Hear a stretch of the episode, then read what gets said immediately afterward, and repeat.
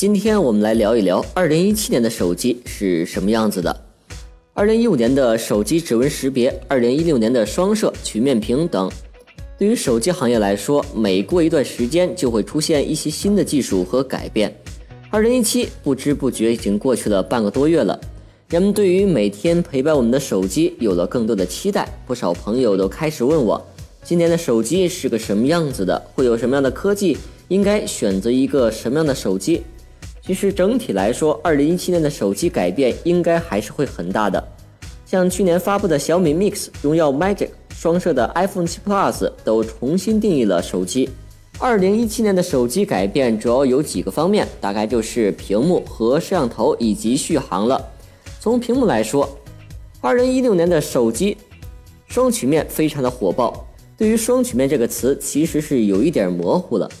最早，三星 S 六 Edge 双曲面针对的则是 Note 4 Edge 那种单边屏幕的手机，小米 Note 2双曲面则是针对的 S 六 Edge 这种单面曲面的手机。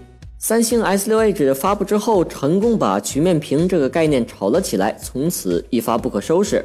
二零一七曲面屏的应用应该会更加的普及，玻璃机身也会重新的回归。全面屏、全陶瓷机身的概念手机小米 Mix，让很多人看到了未来手机可能有的样子。二零一七年手机形态的变化是一个改变比较大的地方。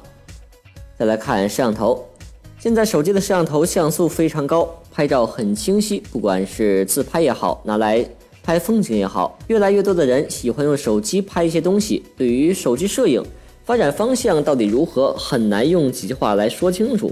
目前来说，对于很多用户，前置摄像头的使用频率要比后置还要多一些。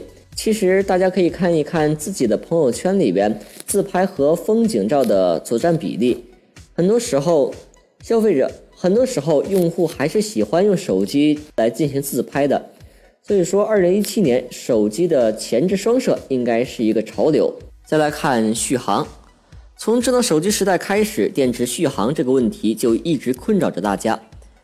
除了手机续航之外，手机的充电速度也是一件非常让人头疼的问题。这几年，随着快充技术的不断升级，智能手机的充电速度从以前的三四五个小时到现在两个小时左右。二零一六年的手机双电池的并联技术，也让手机在不增加厚度的情况下，让电量得到了大幅提升。二零一七年续航还是一个要解决的问题，一天一充可能在二零一七年有望得到改善。